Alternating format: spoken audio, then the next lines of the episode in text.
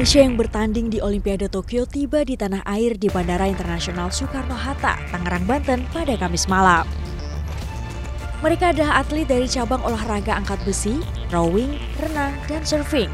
Para atlet disambut Menteri Olahraga Zainuddin Amali selanjutnya harus menjalani karantina selama 8 hari. Di antara atlet yang tiba ada Eko Juli Irawan yang berhasil memperoleh medali perak dan Windy Cantika Aisyah, peraih perunggu dari cabang angkat besi. Meski beberapa atlet belum bisa membawa pulang medali, namun mereka sudah berjuang keras untuk memberikan yang terbaik bagi Indonesia. Menteri Pemuda Olahraga mengatakan dirinya mengapresiasi para atlet yang telah berjuang pada Olimpiade Tokyo 2020, baik yang meraih medali maupun yang belum berhasil. Menpora pun menyinggung bonus dari pemerintah bagi atlet yang bertanding.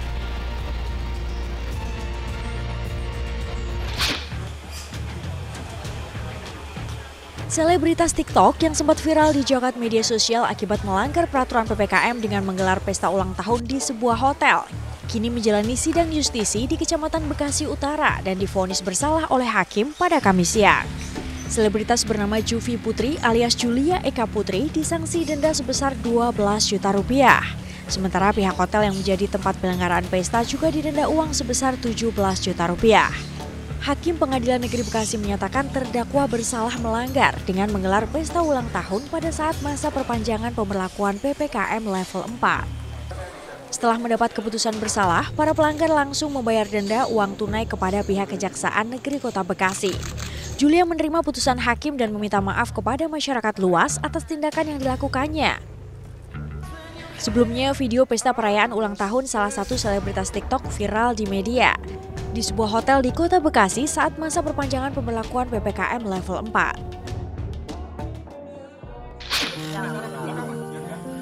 Dua ekor bayi harimau Sumatera lahir di Taman Safari Indonesia Dua Prigen, Kabupaten Pasuruan, Jawa Timur.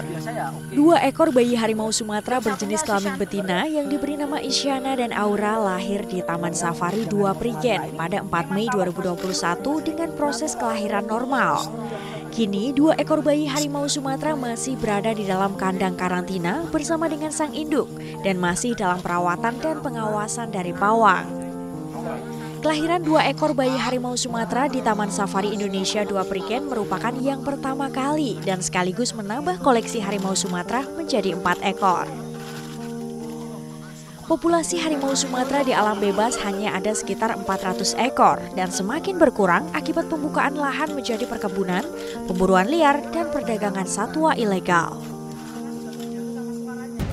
video yang memperlihatkan seorang kakek yang mengayuh sepeda sejauh 15 km dari rumah ke tempat vaksinasi karena tidak memiliki gawai untuk mendaftar online. Ini direkam oleh Satgas COVID-19 ID di Makassar, Dr. Helmiadi. Viral di media sosial dan menarik perhatian banyak netizen. Kakek ini bercerita bahwa sudah datang dari pagi dan mengayuh sepeda sejauh 15 km untuk sampai ke Mall Nipah, tempat lokasi vaksinasi.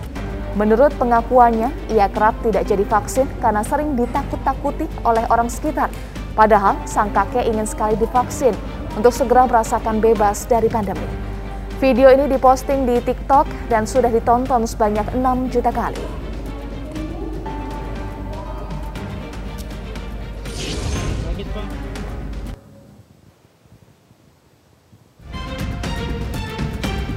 Unggahan seorang influencer yang diduga mendapatkan jatah vaksinasi COVID-19 dosis 3 atau booster viral di media sosial. Wakil Gubernur DKI Jakarta Ahmad Riza Patria mengaku belum mengetahui pasti dan akan menyelidiki kebenaran pemberian booster vaksin yang diunggah seorang influencer di akun media sosialnya dengan menggunakan latar belakang lambang DPRD DKI Jakarta. Hal senada juga disampaikan pihak DPRD DKI Jakarta yang meminta ada proses penyelidikan terlebih dahulu guna mengetahui asal mula postingan Instagram ini. Karena vaksinasi dosis ketiga atau booster saat ini baru ditargetkan untuk tenaga kesehatan.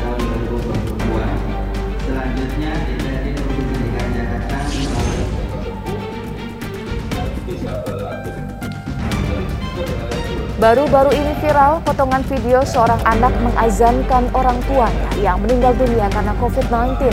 Diketahui anak tersebut bernama Arga dan tinggal di Tenggarong, Kutai Kartanegara.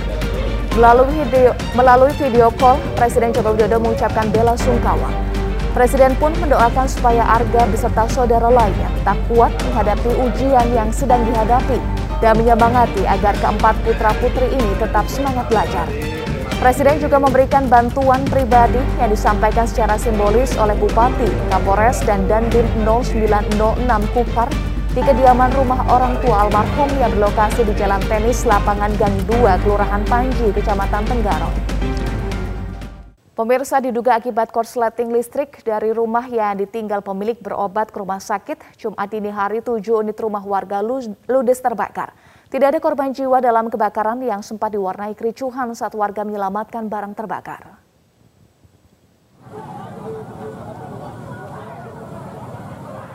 Kobaran api yang membumbung tinggi membakar tujuh unit rumah di kawasan Jalan Titi Pahlawan Simpang Penghulu, lingkungan 5 Kelurahan Paya Pasir, Kecamatan Medan Marelan, Sumatera Utara. Banyaknya bahan yang mudah terbakar ditambah bangunan terbuat dari kayu membuat api dengan cepat merambat ke rumah lain berada yang berada di kawasan padat penduduk ini. Sebelum petugas pemadam kebakaran datang, warga berjibaku memadamkan api dengan alat seadanya. Proses pemadaman sempat diwarnai kericuhan saat salah seorang pemuda yang tidak dikenal mencoba masuk ke lokasi kebakaran. Api berhasil dipadamkan satu jam kemudian setelah sembilan unit pemadam kebakaran dari Pemkot Medan dibantu pos Belawan berhasil memadamkan api.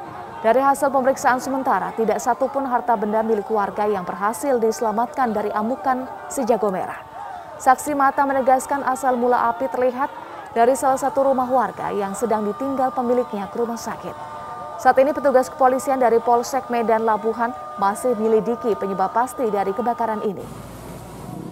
Menteri Dalam Negeri Tito Karnavian meminta pemerintah daerah mempercepat realisasi serapan APBD 2021 untuk penanganan COVID-19.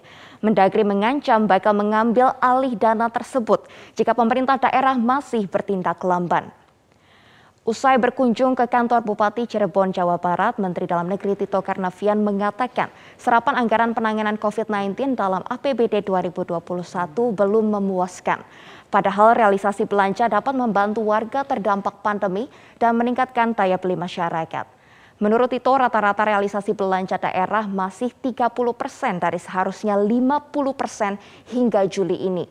Tito mengingatkan 8 persen dari dana alokasi umum atau dana bagi hasil tahun anggaran 2021 yang diperoleh daerah seharusnya digunakan untuk anggaran penanganan pandemi, seperti program vaksinasi serta insentif tenaga kesehatan. Informasi selanjutnya pemirsa Kementerian Ketenagakerjaan telah menerbitkan peraturan tentang pedoman pemberian bantuan subsidi upah atau BSU pekerja. Penyaluran BSU pekerja ditargetkan berlangsung mulai awal Agustus mendatang. Sekjen Kementerian Ketenagakerjaan Anwar Sanusi mengatakan, pedoman penyaluran BSU pekerja tertuang dalam Permenaker nomor 16 tahun 2021 yang baru diterbitkan. Menurut Anwar, Permenaker nomor 16 tahun 2021 berisi tentang syarat penerima, jumlah penerima BSU hingga mekanisme penyaluran BSU.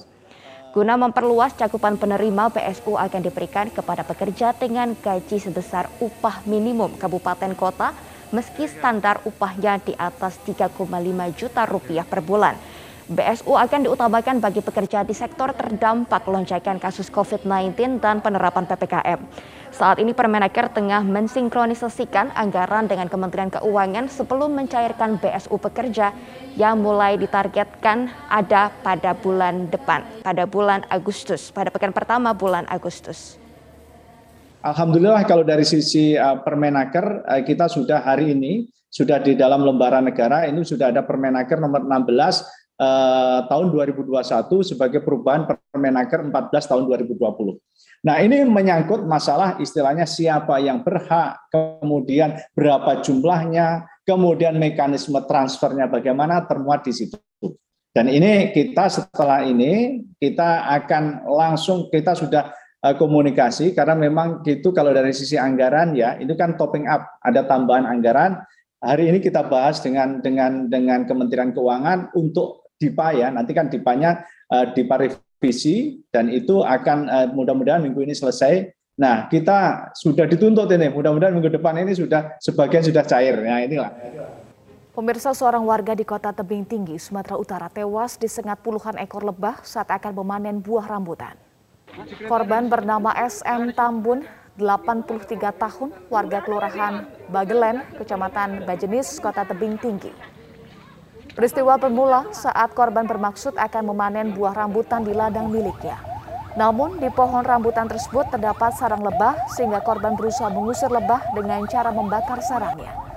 Naas, gerombolan lebah yang merasa terusik malah menyerang korban. Meski korban sudah berteriak meminta tolong, namun warga tidak berani mendekati karena takut sengatan lebah. Korban pun akhirnya tewas di lokasi kejadian. Polisi yang datang ke lokasi langsung mengevakuasi korban dan dibawa ke rumah sakit guna proses visum.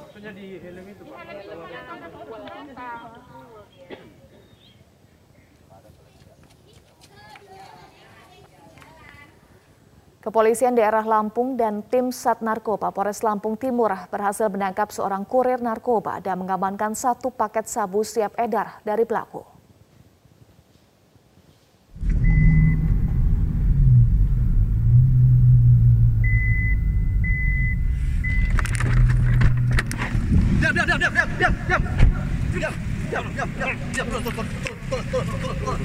Inilah video saat anggota Sat Narkoba Polres Lampung Timur menangkap seorang kurir narkoba berinisial NH 31 tahun di Jalan Lintas Timur Wai Jepara, Lampung Timur, Lampung. Penangkapan tersebut berawal dari laporan masyarakat yang resah karena sering melihat orang bertransaksi narkoba jenis sabu. Polisi lalu menyelidiki motor serta ciri-ciri pelaku yang dilaporkan oleh masyarakat dan mengejarnya. Dalam penggeledahan, polisi menemukan satu paket sabu siap edar yang berada di saku celana pelaku.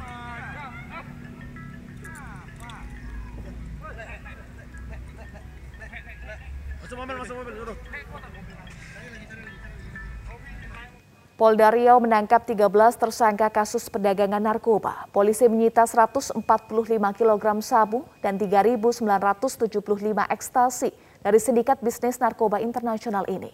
Salah satu tersangka adalah mantan anggota polisi yang ditangkap karena terbukti mengedarkan narkoba. 13 tersangka berasal dari jaringan berbeda dan ditangkap di sejumlah daerah. Antara lain di Kota Pekanbaru, Kota Dumai, dan Kabupaten Bengkalis. Para tersangka berperan sebagai pengendali, kurir, dan pengedar narkoba. Polda Riau menyita barang bukti 145 kg sabu dan 3.975 pil ekstasi. Bisnis ilegal ini menyeret seorang mantan anggota Polda Riau berinisial RZ, Brigadir RZ. Polisi juga menangkap seorang narapidana berinisial RP yang diketahui mengendalikan transaksi narkoba dari lapas Bangkinang, Kabupaten Kampar. Pengungkapan kasus narkoba dari jaringan berbeda ini merupakan hasil operasi di sejumlah daerah, khususnya jalur rawan masuk narkoba di perbatasan Indonesia-Malaysia. Para tersangka dijerat Undang-Undang Nomor 35 Tahun 2009 tentang narkotika dengan ancaman maksimal hukuman mati. Gregoria Mariska Tunjung harus tersingkir di babak 16 besar Olimpiade Tokyo 2020 akibat kalah dari wakil Thailand dua set langsung Sementara itu harapan Indonesia di sektor ganda putra ada di pundak Muhammad Ahsan Hendra Setiawan yang lolos ke semifinal usai menyudahi perlawanan wakil Jepang. Tunggal putri Indonesia Gregoria Mariska Tunjung harus mengubur mimpinya melangkah jauh di ajang Olimpiade Tokyo 2020. Langkah peringkat 23 dunia itu harus terhenti di babak 16 besar usai menyerah dua set langsung dari wakil Thailand Ratchanok Intanon 12-21 dan 19-21.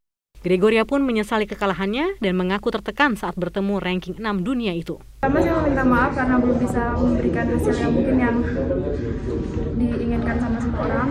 Uh, dan terima kasih juga atas dukungannya selama saya bermain di Olimpiade dari awal sampai hari ini saya kalah. Uh, mungkin evaluasi untuk tadi permainan sih uh, kesalahan terbesarnya di set pertama ya karena saya terlalu mengikuti pola dan uh, pola lawan sehingga uh, sangat menguntungkan buat saya.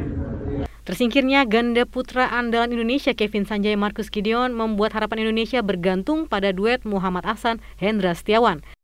Penampilan matang The Daddies di perempat final berhasil mengandaskan perlawanan wakil Jepang, Keigo Sonoda Takeshi Kamura lewat rubber set 21-14, 16-21, dan 21-9.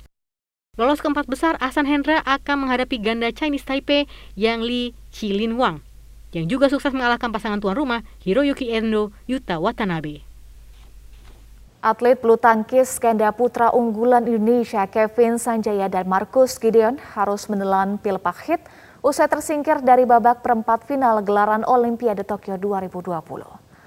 The Minions sendiri tunduk dari wakil Malaysia Aaron Shea dan Soh Wuyik dengan skor 14-21 dan 17-21. Pelatih ganda putra Indonesia Harry Iman menyatakan bahwa atletnya mendapatkan tekanan yang tinggi karena hal itu membuat Kevin Marcus kurang lepas bermainnya. Bagi Henry, IP di atas lapangan, para atletnya harus mempunyai mental yang tinggi Terlebih lagi, Minions juga mempunyai predikat unggulan yang membuat tekanan mentalnya semakin berat. Meski begitu, Henry juga berharap ini menjadi pengalaman yang berarti buat mereka ke depannya.